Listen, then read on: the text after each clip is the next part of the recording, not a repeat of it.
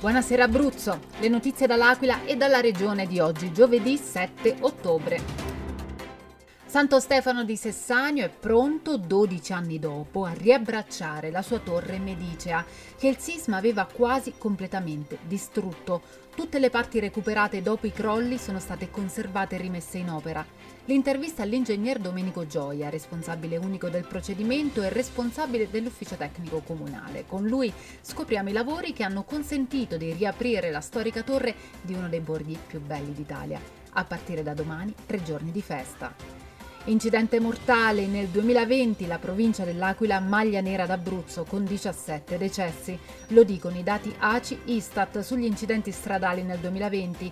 In Abruzzo 2205 incidenti e 59 morti, 17 dei quali solo in provincia dell'Aquila. Intanto all'Aquila arrivano nuovi attraversamenti pedonali con semafori dotati di segnalazioni acustiche, pavimentazione e percorso tattile adeguati alle esigenze dei non vedenti. La battaglia dei lavoratori del call center IMSS nella conferenza dei capigruppo del Consiglio Comunale dell'Aquila sarà redatto un documento in accordo con i sindacati da consegnare al presidente dell'IMSS, Ridico. Il ricordo immortale di Celso Cioni, impresso nel nome della sala conferenze della Camera di Commercio Gran Sasso d'Italia. Oggi l'intitolazione con una cerimonia molto partecipata da familiari ed amici, ma anche dalle autorità territoriali e locali, prime fra tutte il Comune dell'Aquila.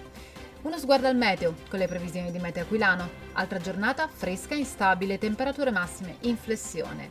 Per tutte le altre notizie e gli approfondimenti, seguiteci sui nostri canali social, Facebook, Instagram e ovviamente su www.ilcapoluogo.it. Buona serata da Eleonora Falci e dalla redazione del Capoluogo.